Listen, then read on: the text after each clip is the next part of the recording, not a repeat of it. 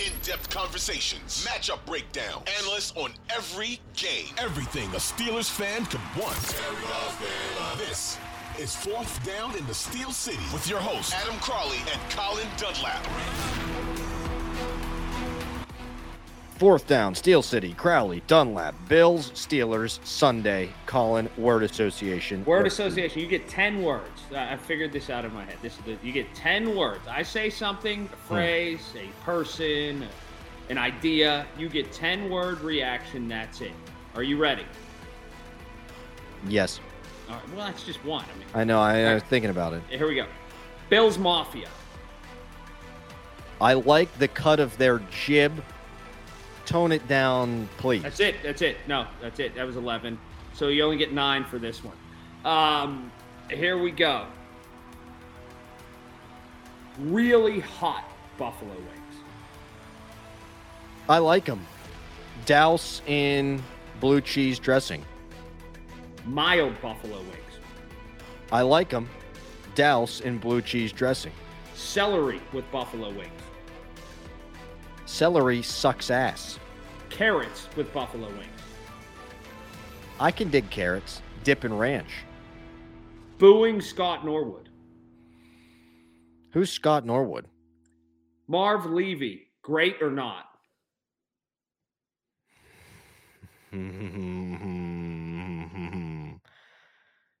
Good, not great. Ooh. Wow. I don't. Huh. Jeez. You gotta best win. Quarter, best quarterback in the NFL right now. Mahomie. All right, couple more. I got a couple more for you. Ready? Having to live in Western New York. Not all that different from Pittsburgh. Okay. Take. A free pass for Kenny Pickett, no matter what happens this weekend. No, Mike Tomlin told me we're not grading on a curve. Gotcha. Matt Canada's success tied directly to Kenny Pickett's success. No, you can always hire someone better. And lastly, are you ready for this? Here we go. The last one I had in my head. Your job's harder than mine. No, the last one I did. I had one more in my head. The last one in my head is this: Should OJ Simpson be allowed at Bills games? Yeah, he's a free man, Colin. He didn't do it. If he did, this is how he would have done it. Free association. I don't mind it. You like it? I love it. We should do that every week. Yeah, ten words. Yeah, we should do it every week. Coming from the guy just has to answer. That's right. Um, Yeah, no. Uh, uh, let's and nobody back- counts either. I don't even I can't even tell you. I mean, It's it's it, you know what I like in this too? It's like the 10 or 15 or less aisle at the grocery. Just get it close and we're good. that's If- right. If you use 30 words, then there's a bitch. If you if you get 11, 12 and you're close, nobody will say something, especially if they're small items like toothpaste and stuff. Yeah, it's like a play at the bag at second. Yeah, neighborhood play, get it close. Um, back to that one situation about Bills fans. All right, it's been a long time. Got knocked out of the playoffs last year. Thirsting and wanting and needing their team to play well. If the Steelers can't get there, and we always play this game, I guess, once the playoffs start, if your Yeah. team is knocked out, are they a fan base you can get behind in a team and an or excuse me, an organization you can get behind if your team doesn't get there? Certainly. Yeah, I think so. Their fans have been through such heartache and they care. And if you can combine those two things, I'm in so long as they're not a rival like Cleveland. Cleveland cares, but I'm not going to ever root for them. If so, I'm a college football fan. I'm a West Virginia fan to those out there who don't know listening to the podcast. And like a couple of years ago in basketball, we'll go to basketball here. Uh, South Carolina made the final four. And that pissed me off because West Virginia's been so close under Bob Huggins. They went to one. They should have been maybe been to more.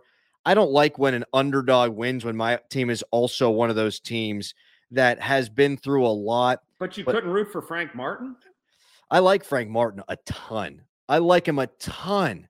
But if if my guys can't get there, I, I can't stand. I would rather a blue blood be there because they've already experienced the success than somebody else.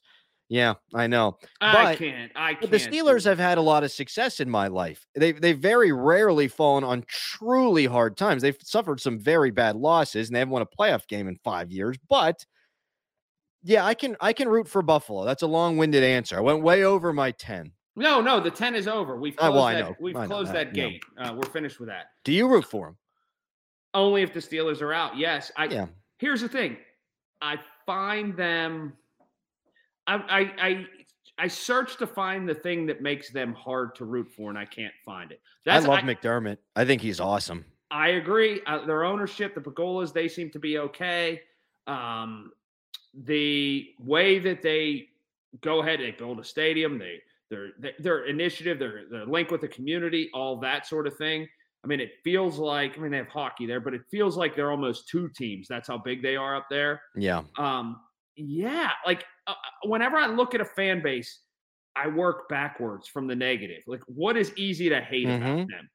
And I can't find a lot of things that are easy to hate about them. Also, this, you know, I grew up in an era where they necess- they didn't necessarily turn into lovable losers, but they turned into oh, can't you know, can't they just win one maybe and give Yeah. those people something?